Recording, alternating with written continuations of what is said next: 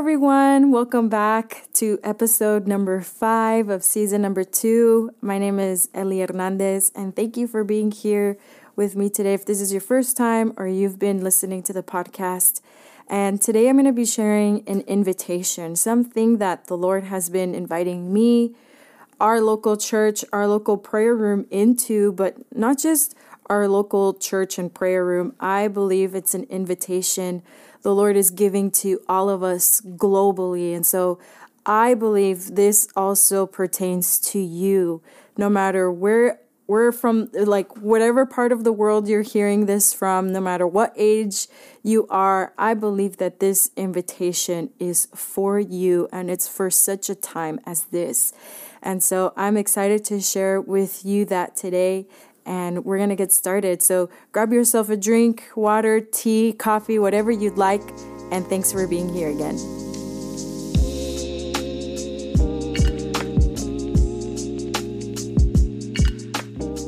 Okay, so about this invitation, um, there's so much to say. I first off want to say that this is the first of many videos I think that I'm to make or podcasts that I'm to make about this uh, specific invitation to a specific 21 day fast because there's so much to say about it. and I probably won't go over absolutely everything right now. It's impossible. But I'm just going to give some points that personally have been resounding in my heart and the main points as to what is this fast about. And so it's an invitation to fast for 21 days, May 7th through May 28th. And it's, I believe, a once in a lifetime kind of fast. And when I say that, it's not because I am trying to, I mean, because it sounds so grand and so big. But I, I really believe there's something uh, historic about it. I mean, when when the church gathers together to pray and to fast, something always happens, and there's something always historic that happens. Even if we can't see the change, even if we don't see the fruits of our prayers or, or of our fasting right away, but the Lord moves when we pray and the Lord moves when we seek his face. And so uh, I, I don't want to say that this is the only one that is the most powerful or the most historic, but I think that it's very, very unique and special and why it's and this is why I'm going to be sharing a little bit. Again, there's so much to say, so many stories to tell, and I'll be making more podcasts about that. But specifically, this fast is going to be centered around Isaiah 62. And Isaiah 62 is so fundamental for us to understand. And if you're connected to uh, different people of the prayer movement or the house of prayer. Maybe you've heard about this fast already or the invitation about this fast. Um, but I'm just going to give a very general overview as to why this is so important for us to understand as the church. And it's specifically about Israel and why Israel is so important for us to look at as, as a church for us to recognize that the Lord has a plan for Israel still. The Lord has not forgotten Israel.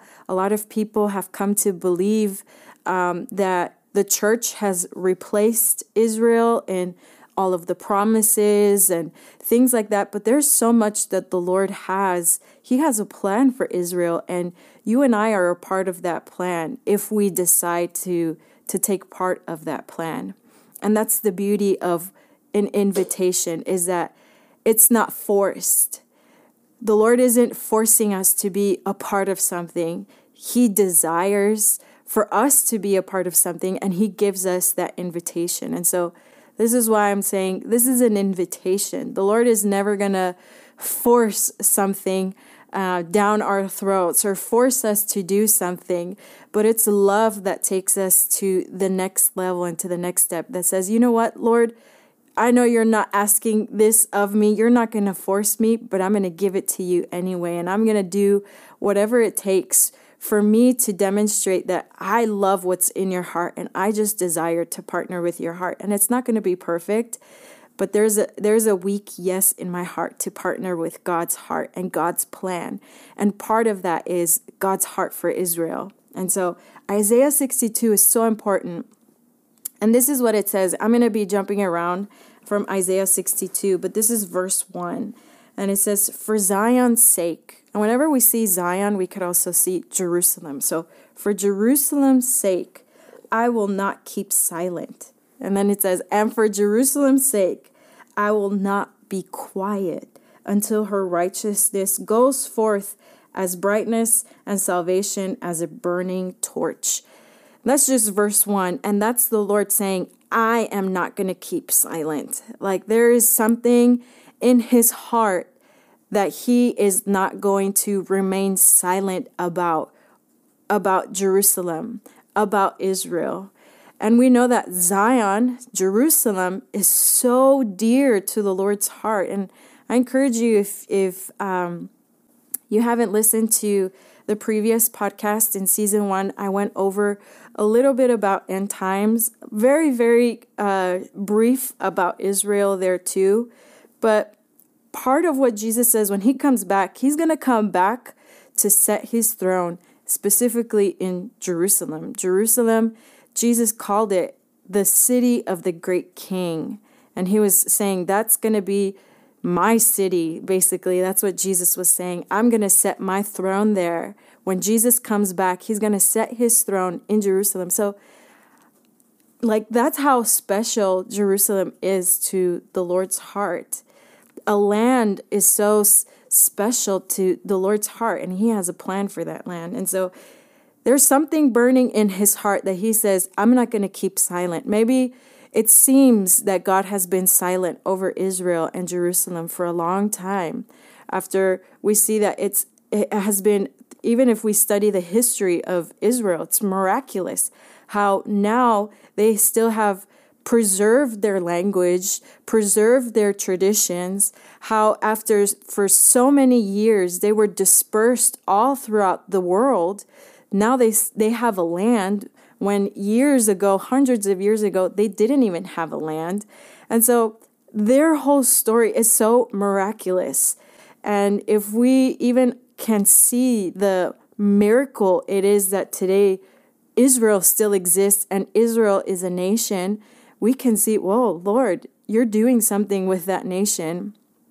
And it's not because that nation is uh, better than everybody else, but Lord, you want to show your glory through people, through weak people. And so Israel is so close and so dear to the Lord's heart. And he's saying, I'm not going to keep quiet. I'm not going to keep silent until she brings, until she has salvation. And her only salvation is through Jesus. And again, there's so much to say about that. And I'm going to probably explain it through other different podcasts later on.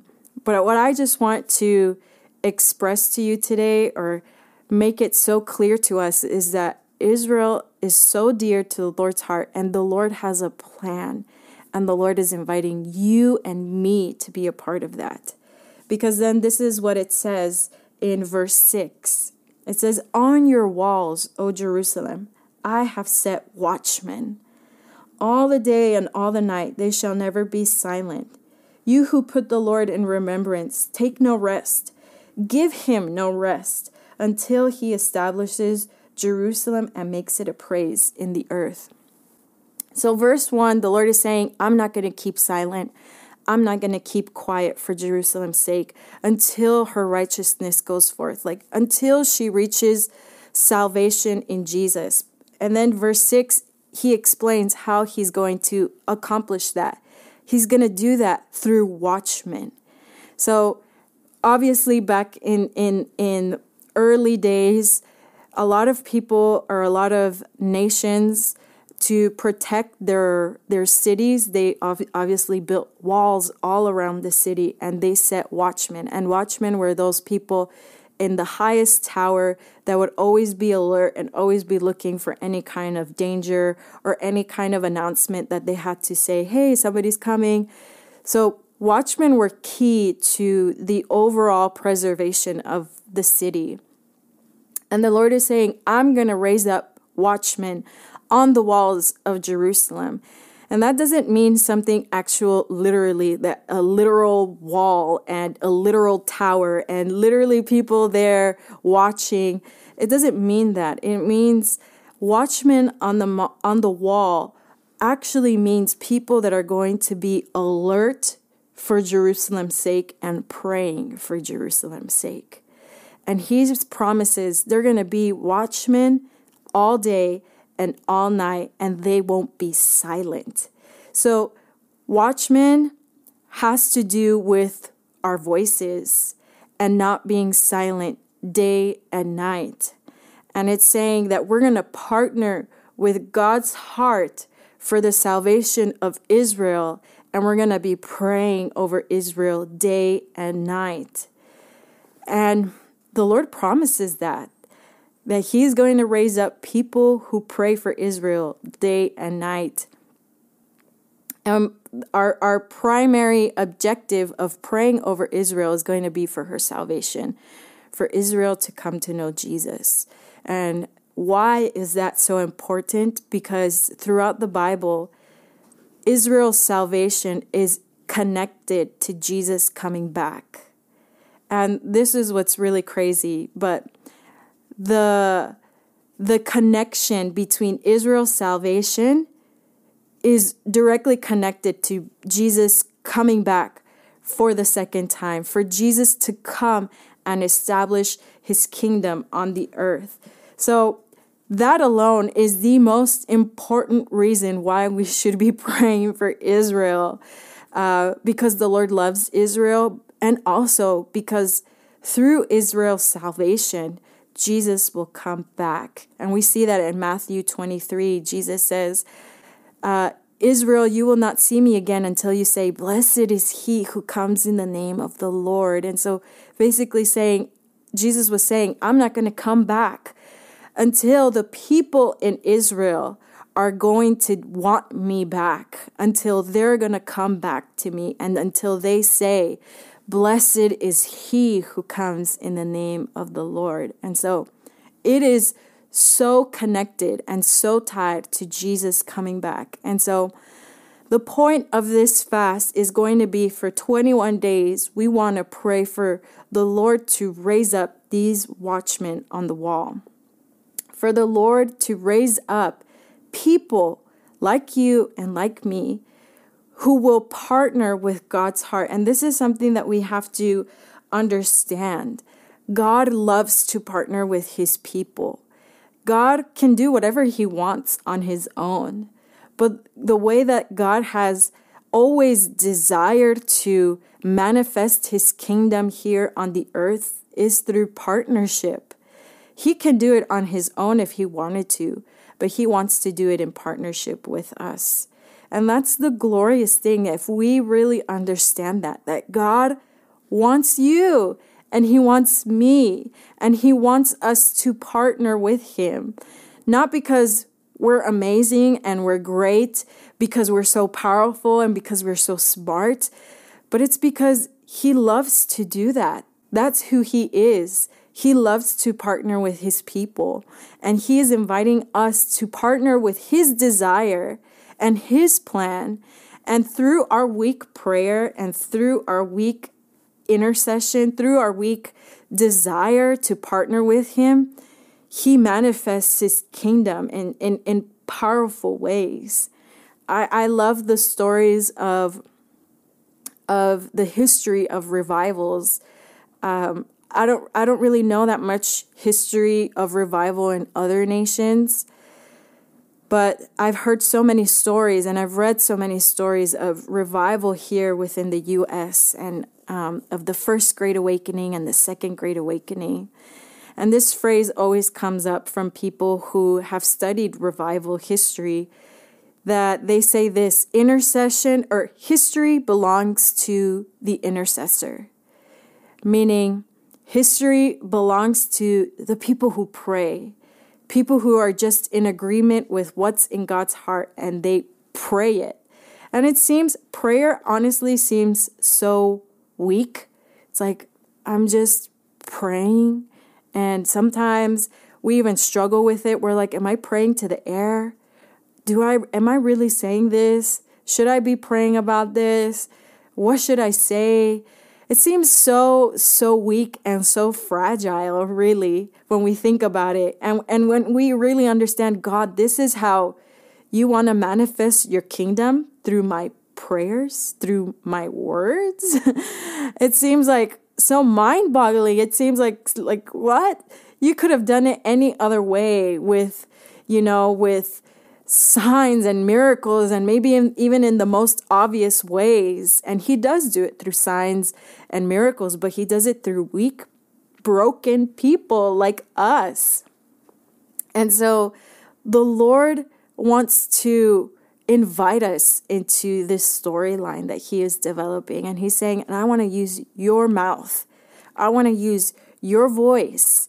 And I want you to be connected to my heart and just agree with that. Just pray that, Lord, I don't understand. Maybe you say, Lord, I don't understand everything about Israel, but I can see that you have a heart for Israel.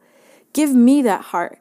Make me that watchman on the wall who will pray for Israel, for Israel to come to salvation, because I want Jesus to come back. And I also want to love what's in your heart. And so that's going to be the main focus of these 21 days. And going back to revival history, there have been revivalists. For example, in the Second Great Awakening, there was Charles Finney. He was the one who was, I mean, he's known as an uh, powerful evangelist preaching during uh, the 1800s and there are so many stories that say that people were coming to know Jesus. People were being convicted of sin when he would just speak. But somebody that was behind the scenes was Daniel Nash. And Daniel Nash was the man who was praying. And it said that Daniel Nash, wherever it was that Charles Finney would go to preach, Daniel Nash would get there a couple days, a couple of weeks before Charles Finney and he would just give himself to prayer and fasting.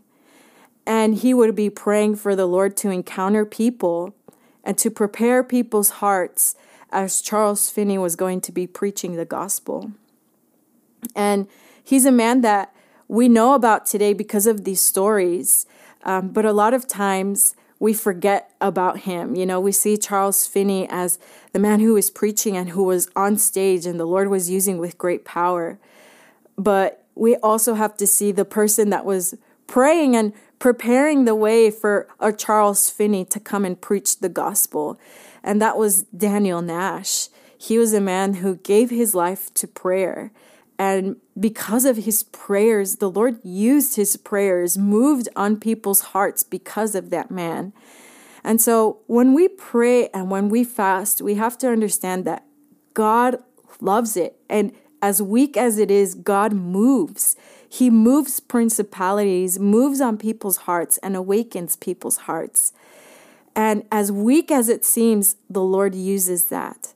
And so we can't deny the power of weak prayer and weak fasting. It's not that we're yelling at God and yelling at the demons and we're trying to twist God's arm. You God, you have to do it now. You you know, it's not about that. It's not even twisting God's arm and forcing it to happen. It's, Lord, I have a yes in my heart. I I want to know what it is that you're doing and I have a I have a little bit of an understanding of what you're doing and I want to respond to that. And I'm going to give my heart wholeheartedly to this and you have my yes. And so I'm just partnering with you. That's what this fast of 21 days are going to look like and this intentional focus of Lord, raise up watchmen on the wall. Again, because we want to see Jesus come back. And the two things that I see cries that I hear from the earth to heaven that the Bible talks about, especially as the times are nearer when Jesus comes back. I just mentioned one that Jesus says there's going to be a cry from Israel that Israel are going to desire Jesus. Matthew 23, Jesus said it. Blessed is he who comes in the name of the Lord.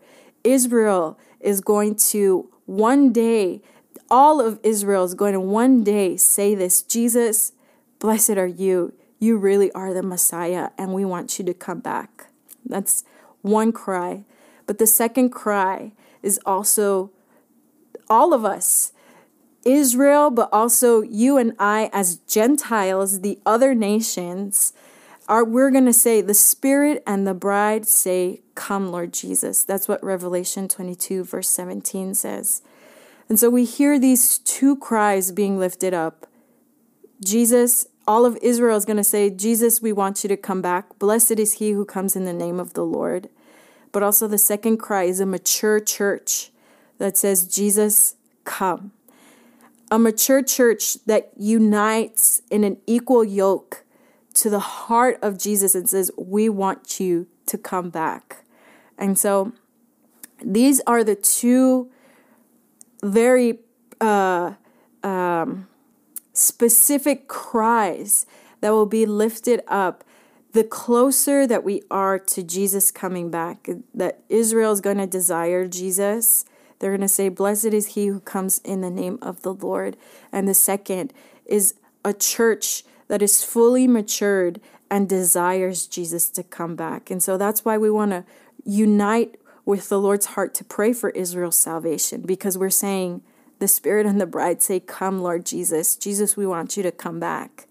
And so, again, I'm going to give you more information about this fast, more backstory because there's so much like prophetic words about this fast, uh, so many stories to share, and so much more Bible to share about this and about Israel. And so, this is just an invitation and just a, a little glimpse of more podcasts to come about what the Lord is doing across the earth and how you can be a part of this. And so, I'm looking forward to that. Thank you again for being here. And I'm going to leave some links down below where you can have more information about this fast, more things that you can look into as well, more resources. And so, thank you again for being here. And I just want to encourage you history belongs to people who pray. So, our words, your words, your voices matter. And the Lord has put you in this generation for such a time as this. So do not uh, despise your voice and your prayer and what you can do in this time. The Lord wants to raise up a watchman in you to partner with his heart for Israel. And so I'll see you next time.